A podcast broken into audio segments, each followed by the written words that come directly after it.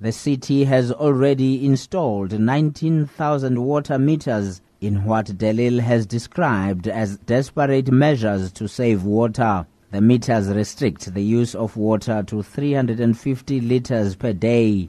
De Lille has requested households with large families and those running small businesses to apply for an increase in their water allocation. She's denied claims that residents have to pay for the city's failures to plan properly to deal with the drought. Rain, it is something that we don't have control over. But we're living in a world that's affected by climate change. As the city of Cape Town, 15 years ago, we started a water conservation program.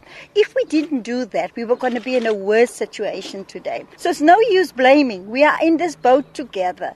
Pinelands resident Len Tusha says he doesn't have a problem with water meters restricting excessive usage. For the last month, it went up because we had builders here and but we've tried everything we can to keep it down. We're losing plants all the time, so as they're dying, I'm digging them out because obviously not getting water. We've got two buckets in, in the shower for every shower to use for the toilet.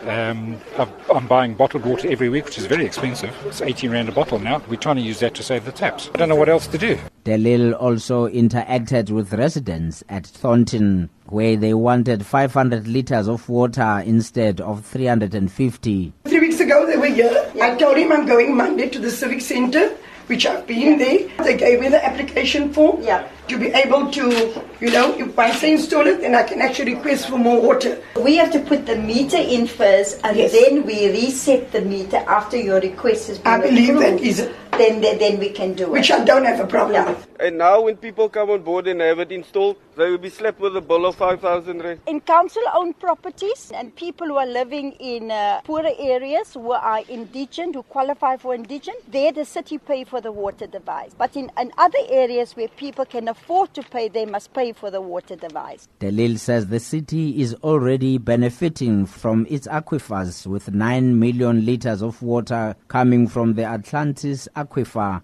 and 10 million liters from the Steenbras Dam. She says two desalination plants at Strandfontein and Monwabisi Beach will each produce 7 million liters of water per day.